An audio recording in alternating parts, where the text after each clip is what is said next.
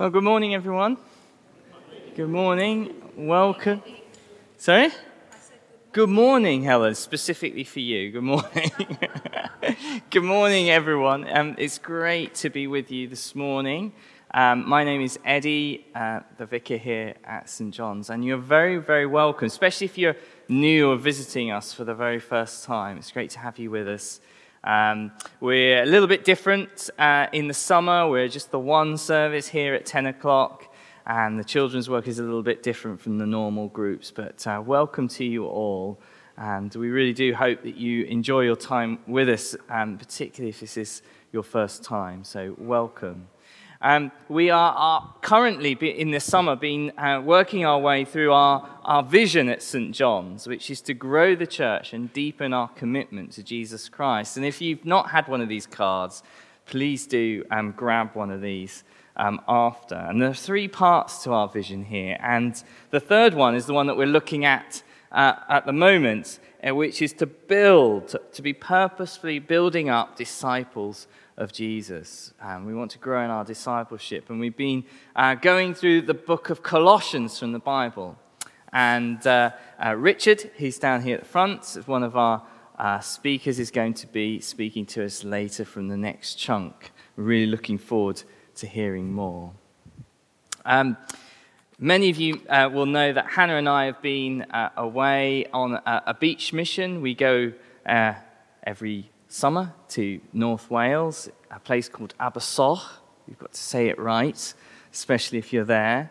And uh, um, it's a lovely place. And I just wanted to say th- a big thank you to all those who prayed for us while we were there. Um, we had a great time. Um, the weather was amazing, but that wasn't the only reason it was great. I've never seen uh, North Wales so warm and sunny. Um, but God, the, the, thing that was really encouraging was to know that God is still at work. That beach mission's been there for 110 years, uh, sharing the, the, the, good news on the beach uh, in North Wales. And uh, it was encouraging to know that God is at work. We had wonderful conversations with children and family and young people about the good news. And I just want to thank you for your encouragement and for your prayers for Hannah and I and the team while we were there. So thank you for that. Um, let's uh, begin our, our uh, time together by hearing some verses from Colossians 3. This is from the passage that will be read uh, later and preached on. It says in Colossians 3, verse 15, it says, Let the peace of Christ rule in your hearts, since as members of one body you were called to peace, and be thankful. Let the message of Christ, Christ dwell among you richly as you teach and admonish one another with all wisdom through psalms, hymns, and songs from the Spirit, singing to God with gratitude in your hearts. As we uh, hear those words, that's exactly what we are doing here this morning as we gather.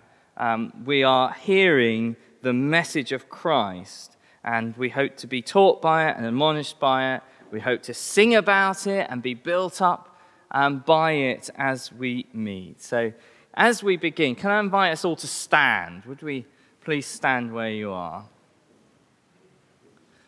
And let me pray as we begin. God our Father, as we meet um, together in the name of Christ, we pray this morning that the message of Christ would indeed dwell among us richly this morning. As we hear your word, as we're taught by it and admonished by it, we pray that you'll lift our hearts and our minds and our voices to sing of your praise because you have done good work for us in Christ Jesus because of his death and resurrection for us. And we praise you for it this morning. And we pray that you'll fill our hearts afresh with that good news, that we may delight in it and rejoice in it together this morning. We pray this in Jesus' name. Amen. Amen. I'm going to hand over to Liam in the band.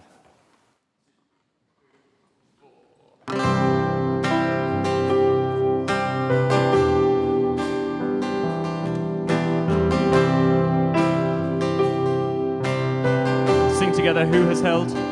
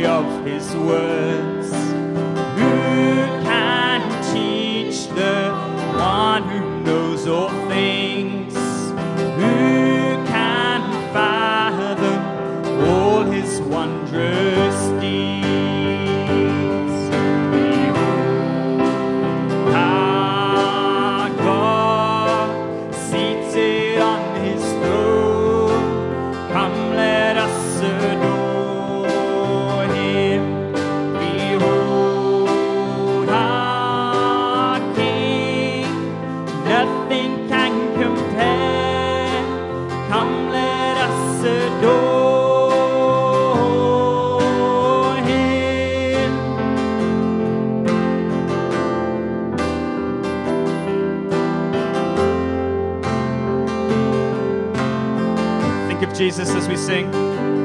Who has felt the nails upon his hand, bearing all the guilt of sinful man? God eternal, humbled to the grave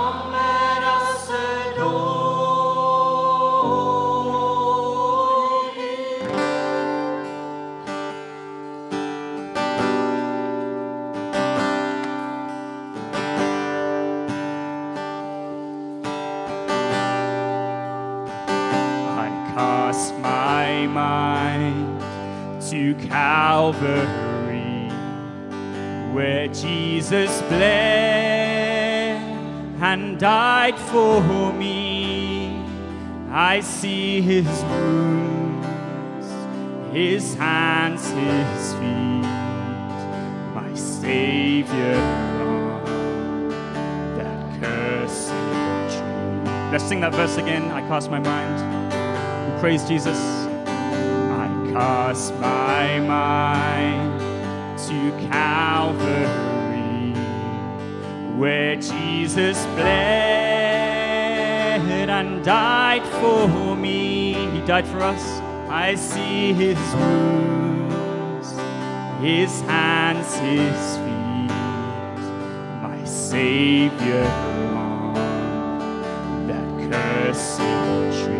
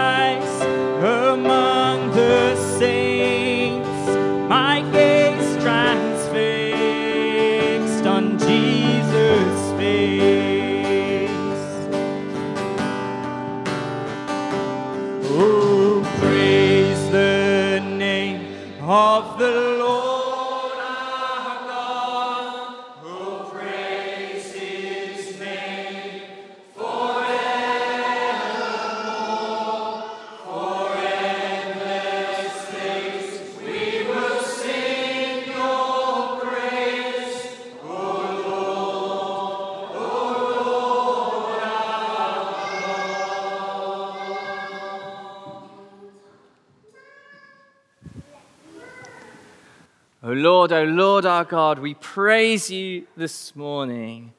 We praise you for your Son, Jesus. May our focus and our, our gaze be upon him now and always. Amen. Amen. I'd like to take a seat. Uh, we come to a part in the service that we call um, confession, which is uh, about um, turning back uh, to God. And uh, sometimes here at St. John's, uh, we talk about uh, uh, sin. And what, but what does sin mean? Well, um, a simple way of understanding um, sin is when we, we say we, we're we want to shove God out of the picture. So we say, shove off God. And you can sort of do that action to, to kind of picture, shove off God. I'm in charge and no to your ways. That's a very simple way for we can remember what um, sin is like. You, maybe you could follow um, that with me, just if you'd like to do those actions. Shove off God.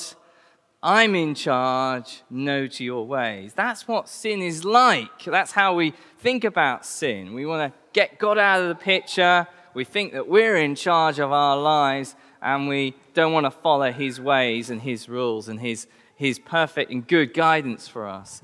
And so it's right and it's helpful for us just to take a moment um, to turn back to God, to seek his forgiveness, because he, he, he wants to forgive us. He loves us and he wants us to turn back to him. It says this at the uh, beginning of 1 John. 1 John 1, verse 8 says this If we claim to be without sin, we deceive ourselves, and the truth is not in us. And then it goes on to say, If we claim, if we confess our sins, he is faithful and just and will forgive us our sins and purify us from all unrighteousness. So let's just take a moment. Perhaps we'd like to just bow our heads in quietness and uh, just uh, take a moment to think about the ways in which we've tried to shove God out of the picture. We've tried to take and charge ourselves and in the ways in which we said no to his ways. Let's just take a moment to, to draw that to mind and to now turn back to him because he is faithful and just, and he will forgive us and purify us. Some words are going to appear on the screen. I invite you to say with me the words in bold save us and help us. God our Father, we come to you in sorrow for our sins, for turning away from you and ignoring your will for our lives. Father, forgive us, save us, and help us. For behaving just as we wish, without thinking of you, Father, forgive us, save us, and help us. For failing you by what we do and think and say, Father, forgive us save us and help us. For letting ourselves be drawn away from you by temptations in the world about us. Father, forgive us, save us, and help us. And for living as if we were ashamed to belong to your Son. Father, forgive us, save us, and help us. God our Father, we thank you for this promise in your word that if we confess our sins, that you are faithful and just and will forgive us our sins and purify us from all unrighteousness. And so, Father, we claim that promise and we thank you that that promise is, is uh, true because of the work of your Son, Jesus Christ, on the cross dying for us in our place so that we may go free. We just thank you and praise you for your love and for your forgiveness, that we are, are chosen and that we are dearly loved and that we belong to you and you've given us a full inheritance in Christ Jesus. Father, we thank you.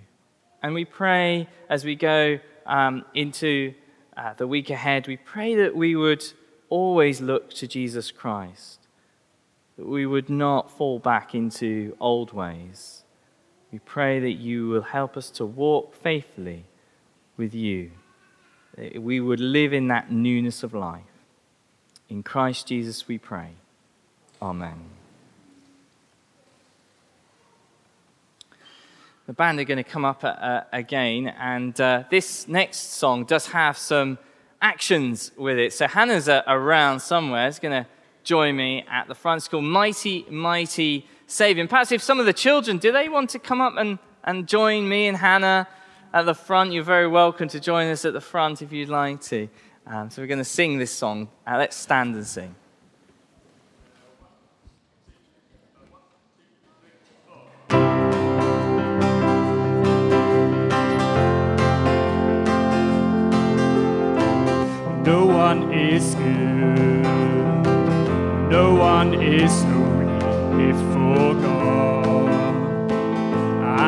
Someone to cleanse me. No one is pure. No one is righteous in your sight. I need someone to save me. But I'm so glad you died and rose again for helpless sinners like me.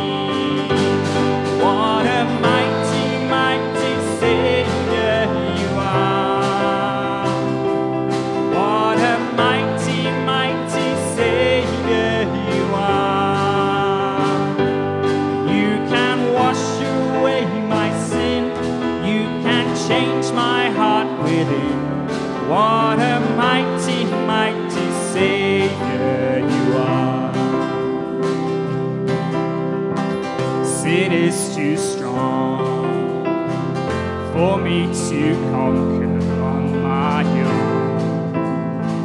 I need someone to help me. I am too weak. I cannot change my evil heart. I need someone to save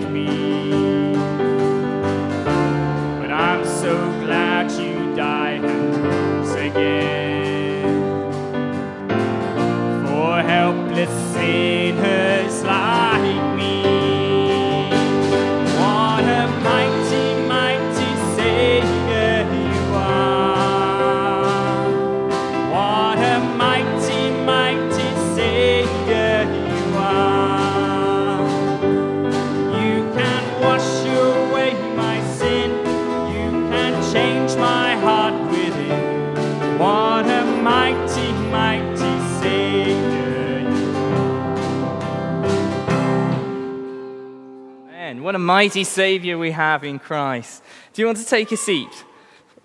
We're going to um, say together the words of a creed, um, which should appear on the screen. We're going to respond together with the words believe and trust in Him. It's one thing to believe, isn't it?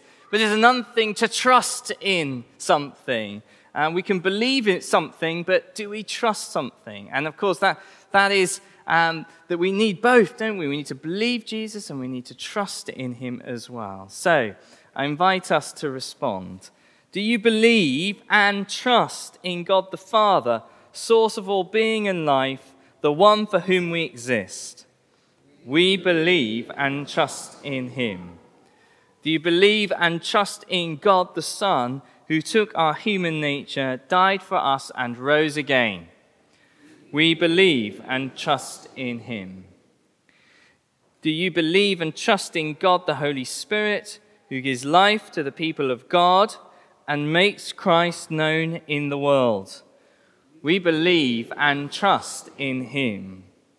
This is the faith of the church. This is our faith. We believe and trust in one God, Father, Son, and Holy Spirit. Amen. Father God, we thank you so much for belief and trust. We thank you for the gift of faith. And we pray as uh, the children uh, go into their groups and as we stay, uh, as the adults, the grown ups stay here, we pray, Father, that you'll help us to see more of Jesus, that we may believe and trust in him.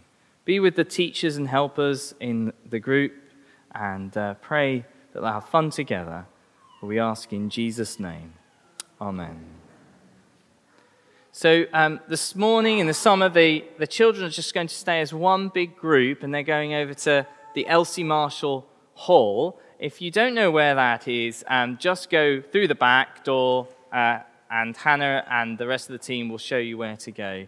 Um, so the children are going to leave now, and for those uh, left, um, please do take an opportunity to say hello to somebody next to you and, and greet them. Lots of lovely conversations going on. do carry them on um, afterwards over tea and coffee. Um, it'd be great to do that. Just a couple of um, short notices for you. If you have not had a chance to uh, pick up this book, Colossians uh, for you, we've been going through Colossians. There still are a few copies of this book, that really accessible book that you can uh, see on the, the little table at the back on the right. Um, please do uh, uh, take one. They are not £10, they are only £8. I'm trying to sort of be the car salesman. So, um, there are some of these. Uh, really help consolidate some of the teaching from Colossians that we've been receiving. Um, so, uh, the other thing to say is that Holiday Club meets Holiday at Home. The next one is on the 31st, Wednesday the 31st. Do look out for that. And also today, it's a cream tea. Uh, so, yeah, who doesn't like a cream tea? It's here in church at three o'clock. Got that time right. You're all very welcome between three and five. Just come along. You don't have to come at the start, you just come along at some point th- between three and five. Um, I'm told if you happen to have been baking this morning and you, you happen to have a cake, you can always bring that along. Um, but there will be plenty. Uh, and but do bring, if you've got little ones, snacks for, for the little children. That would be really useful. But the main thing is that we gather together as a church family and enjoy uh, one another's company and fellowship together. So, three o'clock today, don't miss out. Um, I'm going to hand over to Rose, who's going to come and lead us in a time of prayer. So, thank you, Rose.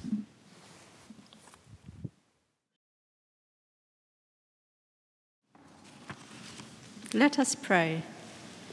Father God, we give thanks for your presence and for being a listening ear to our concerns and petitions. Forgive us as we fall short in many ways. Help, help us to be selfless, to practice humility, patience, kindness, and love for each other. Lord, in your mercy, hear our prayer. We pray for students embarking on new studies. May they be blessed with fortitude, your protection, and loving care. We pray for many who are in new situations, relocation, and new jobs. May you go before them to prepare a smooth pathway, and may they put you, Lord, in the center of their lives and aspirations.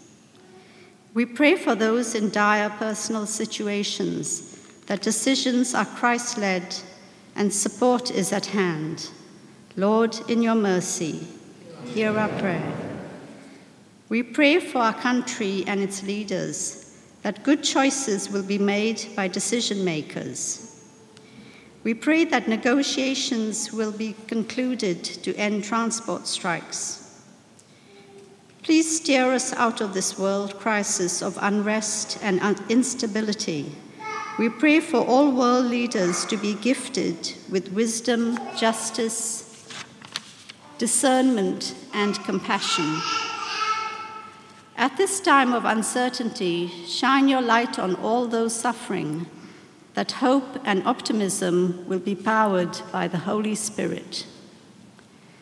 We pray for all staff at St. John's and our church family.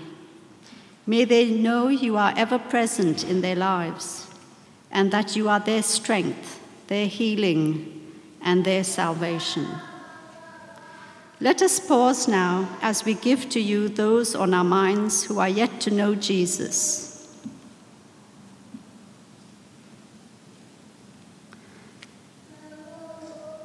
Those who are infirm in body and mind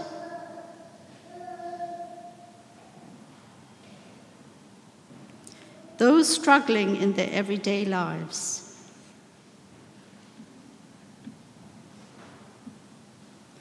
Lord, in your mercy, hear our prayer. We pray for all those at our church family cream tea later today that this will be a time of connection and joy. We pray for the Children's Holiday Club and Holiday at Home for seniors on the 31st of August for friendships to form and deepen, happy times, and special memories. We give thanks and pray for all volunteers at these events to be energized and filled with the joy of giving. Uh, we also pray for the walk and bike ride on the 3rd of September uh, for participation and fellowship on this day to Victoria Park. This is in preparation for the journey event in May next year. We end our prayers with hope and trust that you, Lord, will raise us up into a brighter season. This we pray in the name of Jesus Christ. Amen. Let's say the Lord's Prayer together. Our Father in heaven, hallowed be your name. Your kingdom come, your will be done, on earth as it is in heaven. Give us today our daily bread. Forgive us our sins as we forgive those who sin against us. Lead us not into temptation, but deliver us from evil. For the kingdom, the power, and the glory are yours, now and forever. Amen. So the reading is taken from uh, Colossians chapter 3, uh, beginning at the first verse. And you'll find it on page 1184 in the Pew Bible. Since then you have been raised with Christ, set your heart on things above, where Christ is, seated at the right hand of God. Set your mind on things above, not on earthly things. For you died, and your life is now hidden with Christ in God. When Christ, who is your life, appears, then you also will appear with him in glory. Put to death, therefore, whatever belongs to your earthly nature sexual immorality, impurity, lust, evil desires, and greed, which is idolatry. Because of these, the wrath of God is coming. You used to walk in these ways in the life you once lived. But now you must also rid yourselves of all such things as these anger, rage, malice, slander, and filthy language from your lips. Do not lie to each other, since you have taken off your old self with its practices and have put on the new self, which is being renewed in knowledge, in the image of its Creator. Here there is no Gentile or Jew circumcised or uncircumcised, barbarian, Scythian, slave or free, but Christ is all and is in all. Therefore, as God's chosen people, holy and dearly loved, clothe yourselves with compassion, kindness, humility, gentleness, and patience. Bear with each other and forgive one another if any of you has a grievance against someone. Forgive as the Lord forgave you. And over all these virtues, put on love, which binds them all together in perfect unity. Let the peace of Christ rule in your hearts, since as members of one body you were called to peace. And be thankful. Let the message of Christ dwell among you richly as you teach and admonish one another with all wisdom through psalms, hymns, and songs from the Spirit, singing to God with gratitude in your hearts. And whatever you do, whether in word or deed, do it all in the name of the Lord Jesus, giving thanks to God the Father through him. Wives, submit yourselves to your husbands as is fitting in the Lord. Husbands, Love your wives and do not be harsh with them. Children, obey your parents in everything, for this pleases the Lord. Father, fathers, do not embitter your children, or they will become discouraged. Slaves, obey your earthly masters in everything, and do it not only when their eye is on you and to curry their favor, but with sincerity of heart and reverence for the Lord. Whatever you do, work at it with all your heart, as working for the Lord, not for human masters, since you know that you will receive an inheritance from the Lord as a reward. It is the Lord Christ you are serving. Anyone who does wrong will be repaid for their wrongs, and there is no favoritism. Masters, provide your slaves with what is right and fair, because you know that you also have a master in heaven. This is the word of the Lord. Thanks, Helen. There's a lot in that, isn't there? Uh, don't worry, I'm not going to try and speak on it all. Uh, in fact, what I'm going to do is simply draw attention to certain big statements of Paul about how we should live. And then I'm going to leave you to work out how those apply in your lives. And, and, that means that I'm not going to consider certain things that you might like me to consider. In particular, I'm not going to be considering marital relations, relations with children, uh, uh, or, or, indeed uh, slavery or anything like that. Uh, we had a sermon, in fact, there were two sermons four years ago, back in July 2018. Eddie and I gave them uh, about marital relations. And if you are interested in thinking about that further, those sermons are still online. And in relation to slavery, I would be very happy to talk about it afterwards if you would like to do so. But right now, I'm going to focus on the really big picture. And I'm going to do that by describing seven requirements, big picture requirements that Paul mentions. Yeah, no, seven's a large number as well. Uh, don't worry, I'm going to focus more on the first two in terms of what I say than the remaining five. But before I do that, let's pray. Father, we pray that you would be with us this morning and enable me to speak clearly and us all to understand, absorb, and in the future apply your will for us. Amen. Right, big picture requirement number one focus on our hope in Jesus. Take a look at verse 1. Since then, you have been raised with Christ. Set your hearts on things above, where Christ is, seated at the right hand of God. Set your minds on things above, not on earthly things. Note, we're called upon to set both our hearts and our minds on the right things. We're called on to set our affections and our thoughts, in other words, our whole beings, on those right things. And what are those right things? Well, they're what Paul describes as the things above rather than earthly things. It's easy to misunderstand what Paul's saying there. He is not saying we should fix our minds on, quotes, spiritual things rather than nasty physical things, such that we ignore the world. Uh, quite clearly, he's not saying that. Most of the passage is concerned with what we do in the world.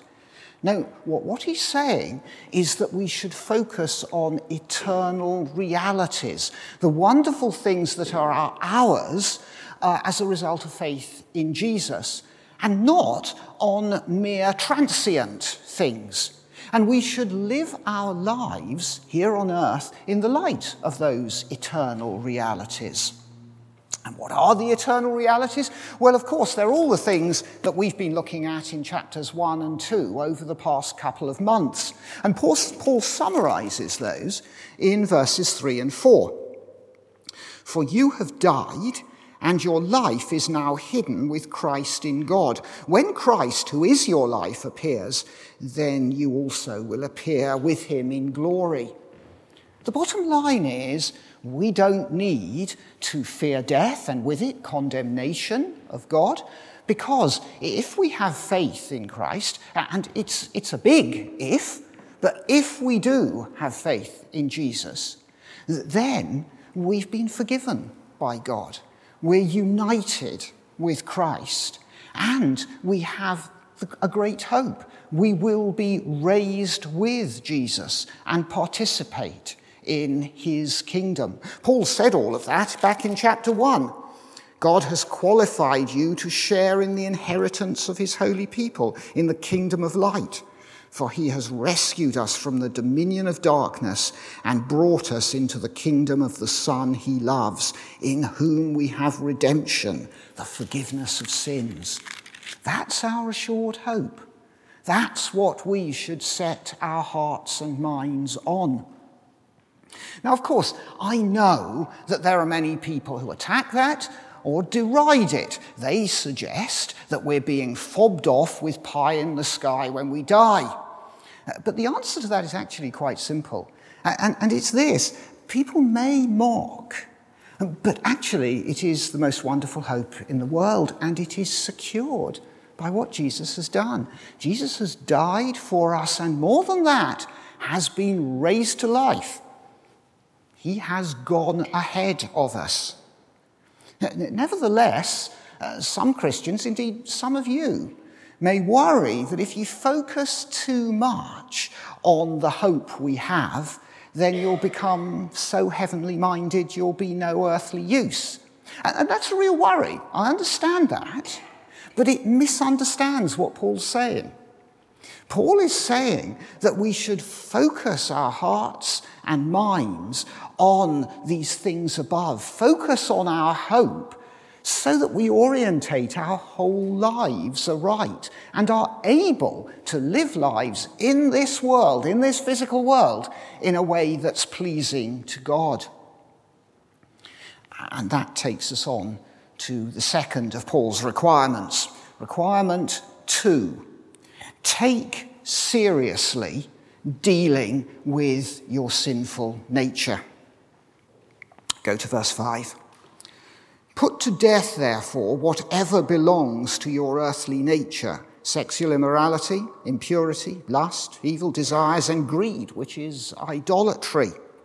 Again, when Paul talks about our earthly nature, he is not talking about our physical existence. He's not saying, ugh, your physical existence is bad. Get, get rid of that. What matters is spiritual things. No, what, what, what he's saying is that we should put to death all those things that pertain to our sinful nature, things that are wrong in God's eyes. And what are those? Well, he said it in verses 5 and 8 sexual immorality, impurity, lust, evil desires, greed, anger, rage, malice, slander, filthy language, lying. It's quite a list. And there are many similar lists in the Bible. Think about the things Christ says in the Sermon on the Mount. Galatians 5, Ephesians 5, 1 Peter 2. Take a look at them afterwards. Uh, they, they overlap. There are many other things listed. And of course, other bits of the New Testament expand upon these lists. And did you note that some of the things that Paul mentions are actions, things that we can all observe, things like filthy language or lying? I suppose we can't observe them, but we can hear them anyway. Uh, but other things are, are inward.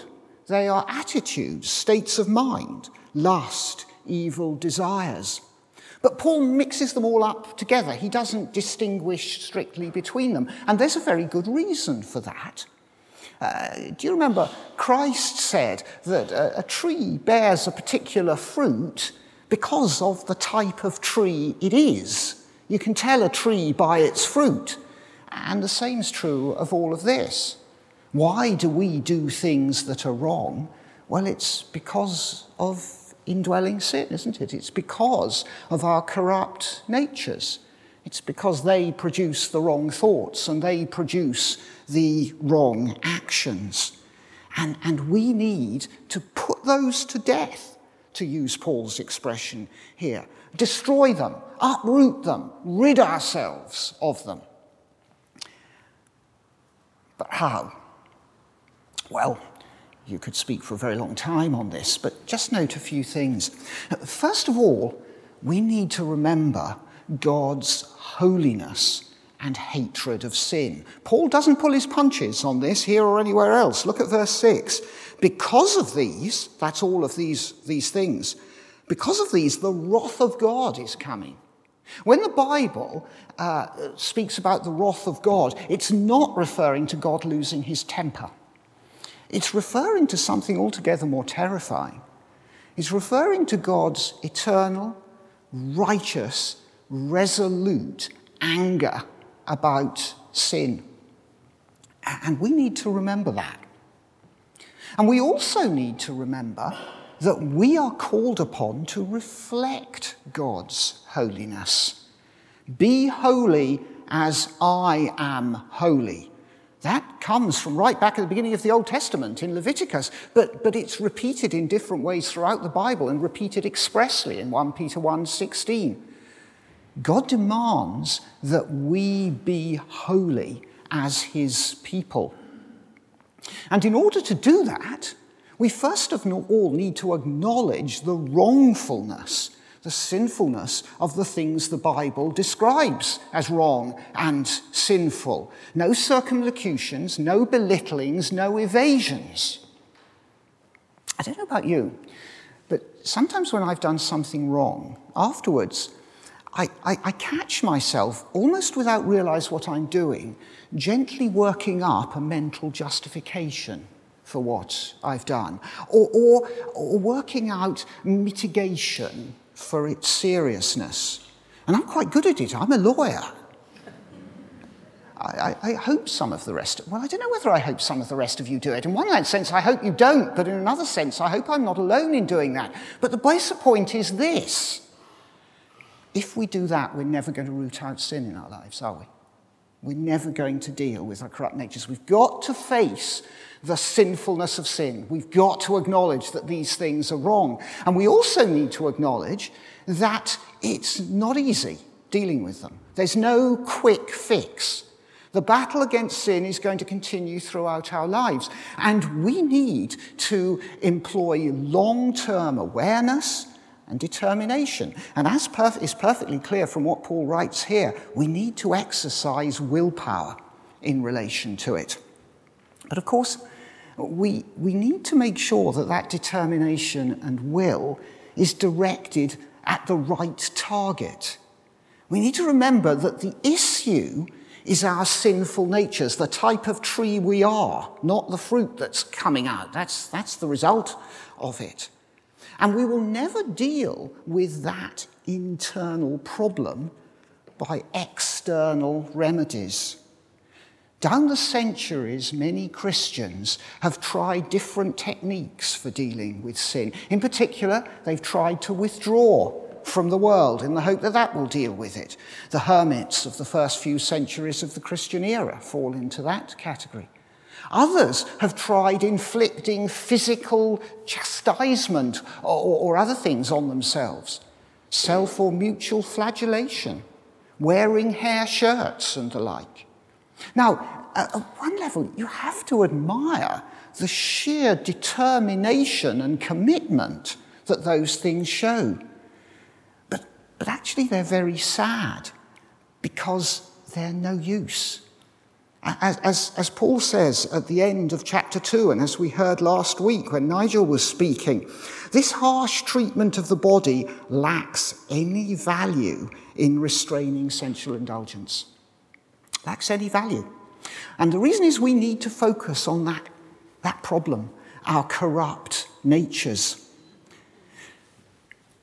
And we need to recognize that whilst exercising determination and will is part of the issue, it's not all of it. We sang actually earlier.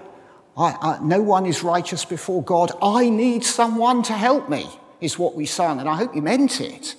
But the good news is that we've got that help. Go back to verse 9.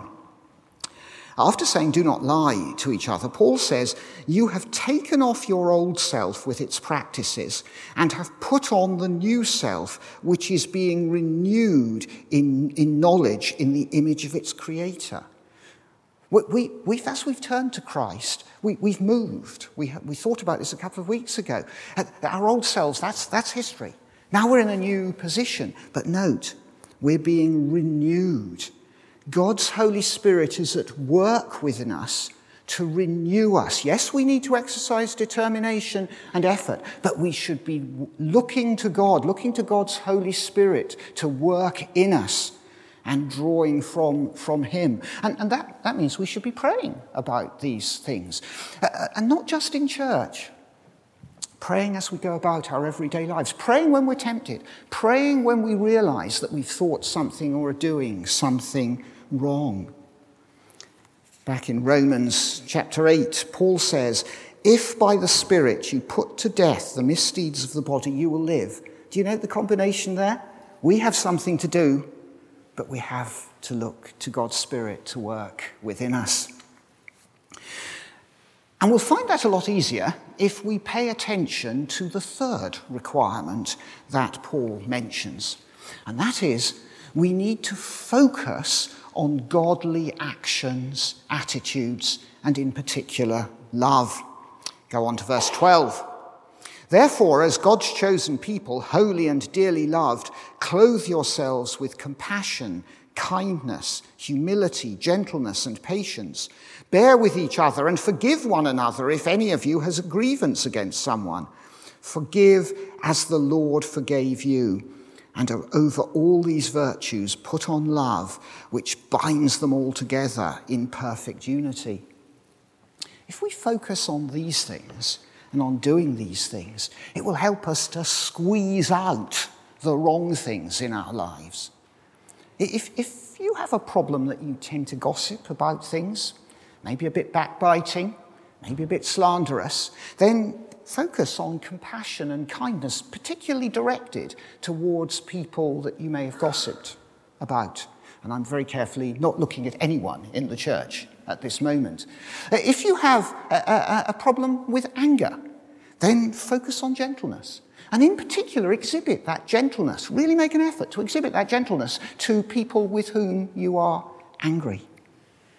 We need to use these things to squeeze out the bad things. And then, did you notice that little word, therefore, at the start of verse 12? As Nigel pointed out last week, there are lots of therefores in this passage. You see, Paul wants us again to act in the context of who we are as Christians, our status as Christians. Remember, he's writing to the church. He, in particular, has the whole collective group of Christians in mind. And he wants us, in that context, to focus on the fact that all those who've put their trust in Jesus are on a level playing field. All are part of God's people. Go back to verse 11. Here there is no Gentile or Jew, circumcised or uncircumcised, barbarian, Scythian, slave or free, but Christ is all and is in all. Therefore, as God's chosen people, holy and dearly loved, clothe yourself with compassion, etc. Are you a Jew or a Gentile? Doesn't matter. Uh, are you a barbarian or Scythian? That is in contrast to a nice civilized Greek. Forget it, doesn't matter. Slave or free? Irrelevant. Christ is all and is in all. All who've turned to Jesus are forgiven by God. All who've turned to Jesus have the same hope for the future. All who've turned to Jesus have the same call to serve God to love God and to love our neighbours. We need to remember that. We need to apply it in the context of our church here. Paul was talking to the Colossian church, but it's written for us as well. We need to apply that understanding to all of us here today. Now, of course, we could say an awful lot about the detail of what Paul says there, in particular, what he says about love binding everything together.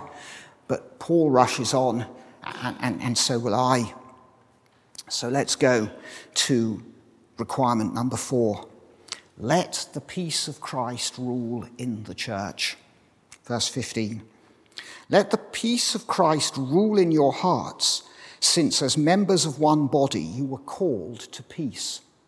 That is not saying that we should determine how to behave by reference to whether we have a subjective sense of peace in our hearts. It's, it's not about guidance in that sense. Paul's thinking about the church collectively, us collectively. We are members of one body who are called to peace. And, and, and what he's saying is this peace of Christ should be the arbiter of our actions in our relationships with one another. We should be aiming for peace in the church. Now, of course, that doesn't mean peace at any price. When writing to the Colossians, uh, sorry, Corinthians, Paul uh, told them to expel uh, a member of the church. And he told them not even to associate with people who claimed to be Christians and were living flagrantly evil lives. When writing to the Galatians, he invoked a curse against people in the church who were corrupting the gospel. No, he was not saying that it should be peace at any price, but nonetheless, we should be pursuing peace. And when there are issues and things we feel strongly about, etc., then we should reflect on how important they are. How, even if they are important, we should try to pursue them in a way that makes for peace. And that does actually lead on to Paul's next point, which is we must allow the Word of God to be at the heart of our collective life. Let the message of Christ dwell among you richly as you teach and admonish one another with all wisdom through psalms, hymns, and songs from the Spirit. Again, remember Paul's thinking about the church? And he's saying that as you live together as members of the church, make sure that the message of Christ, literally the word of Christ in the original, make sure that the word of Christ is living among you, and not as it were in the spare room which you visit occasionally, but right in the heart of all your relationships as the church. And note also that Paul envisages that members of the church will teach and admonish one another. Now, that needs to be done with some sensitivity, but, but it is important. We are called upon to learn together, and that does involve, on occasions, challenging one another. And we need to be prepared to do that. Note, the two things go together. Let the peace of Christ rule in your hearts, and let the word of God dwell richly, the word of Christ dwell richly. We need both. We need both the aim towards peace and the aim towards truth. It's right back to something we were thinking about, particularly a year or so ago. We need both grace and truth in the church. And of course, our model in relation to that is Jesus himself. Requirement 6, verse 17.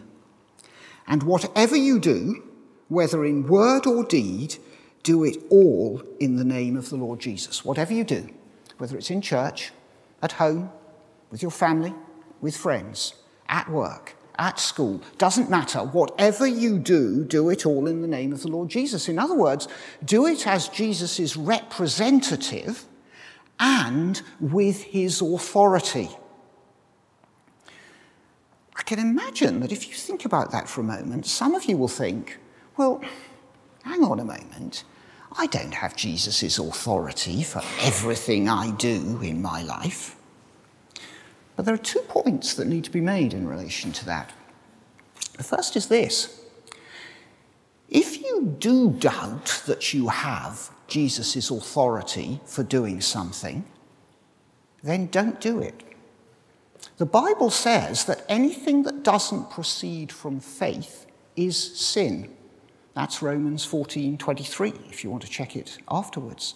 Now I know that raises all sorts of questions and we certainly can't expect express guidance for each and everything we do in our lives.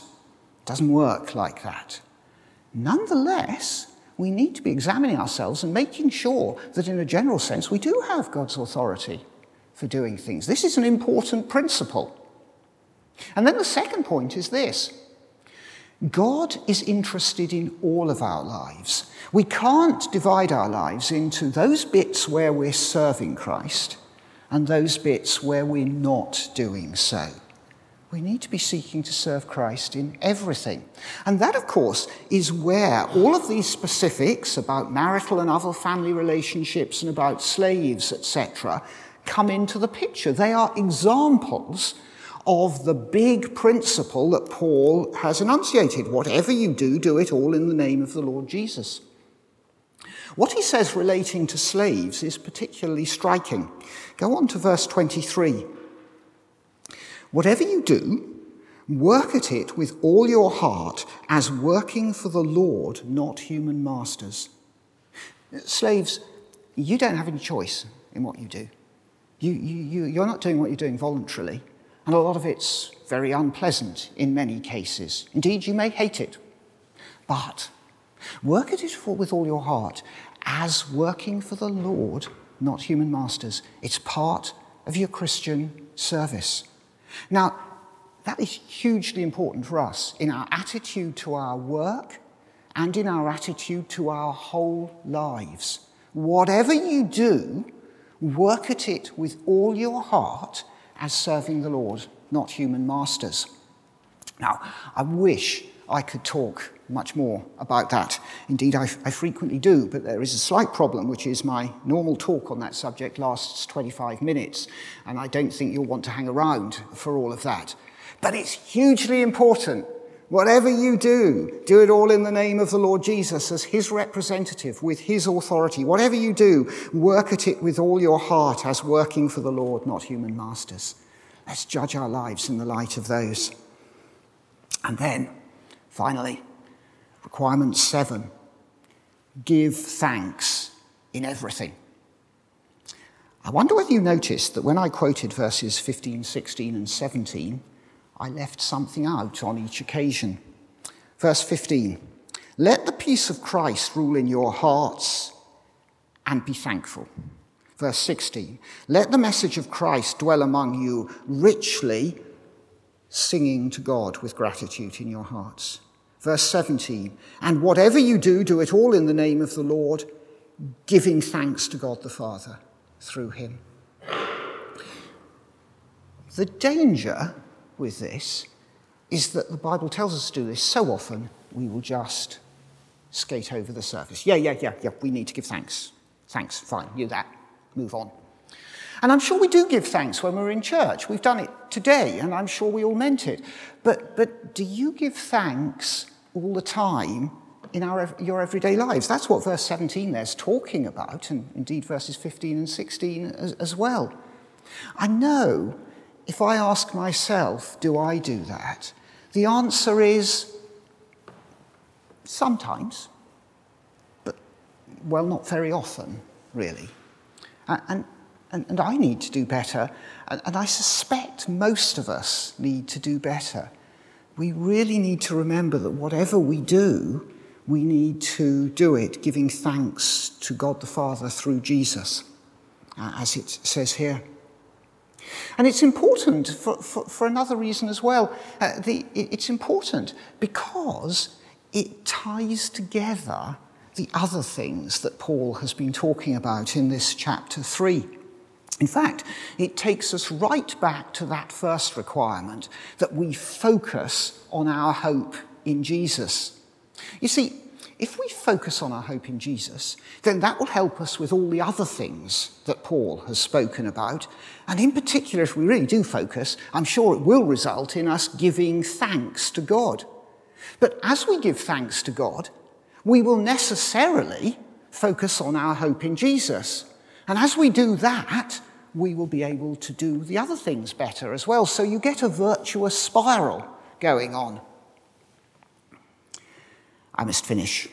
There's a lot in Colossians chapter 3, but it's that first and that last point that links it all together.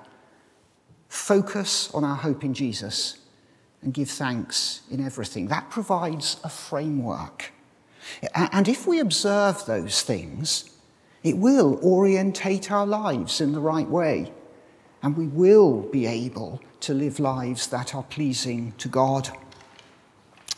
I suspect that you, like me, think there's quite a lot in there to reflect on. Amen. Richard, thank you very much for preaching God's word to us. We're going to stand and we're going to respond in song. So I can invite you to stand and we'll sing together.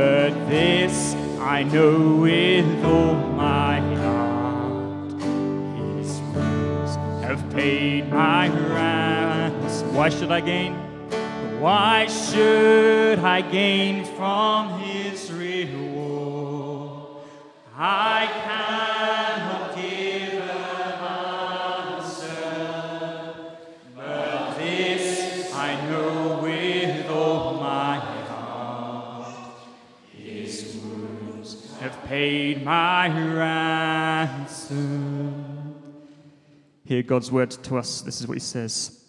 He says, When Christ, who is your life, appears, then you also will appear with him in glory. That's our hope. Let's, let's praise him for that now. Let's sing.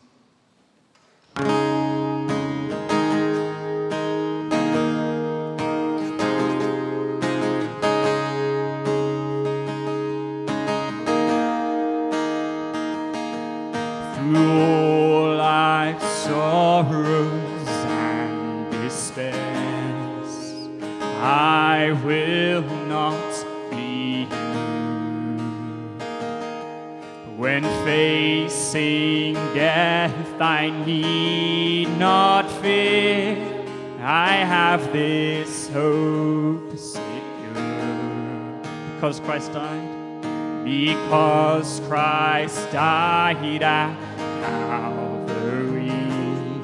Sin has on me no claim, no claim, because He.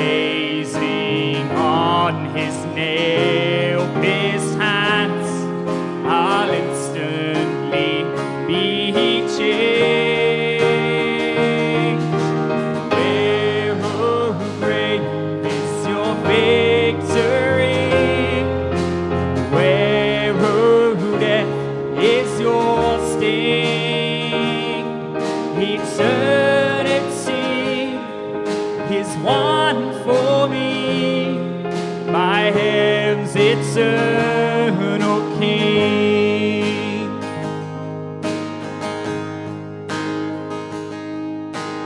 Robed with immortality, before his throne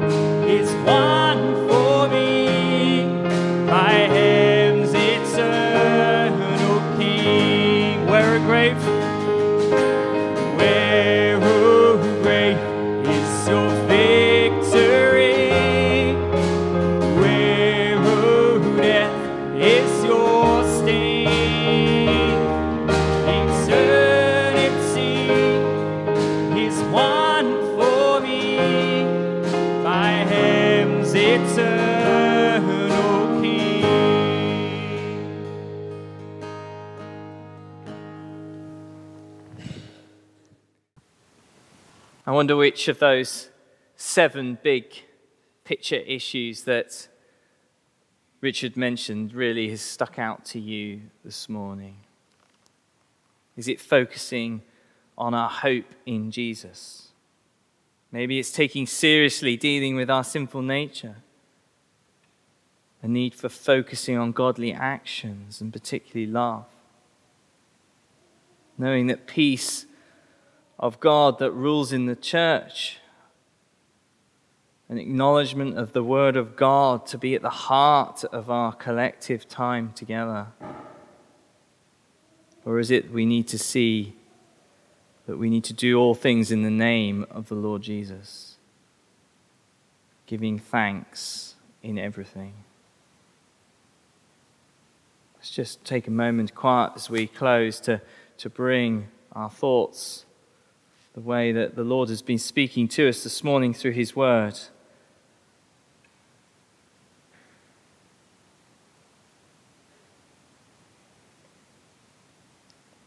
Therefore, as God's chosen people, holy and dearly loved, clothe yourselves with compassion, kindness, humility, gentleness, and patience. Bear with each other and forgive one another if any of you have any grievance against someone. Forgive as the Lord forgave you.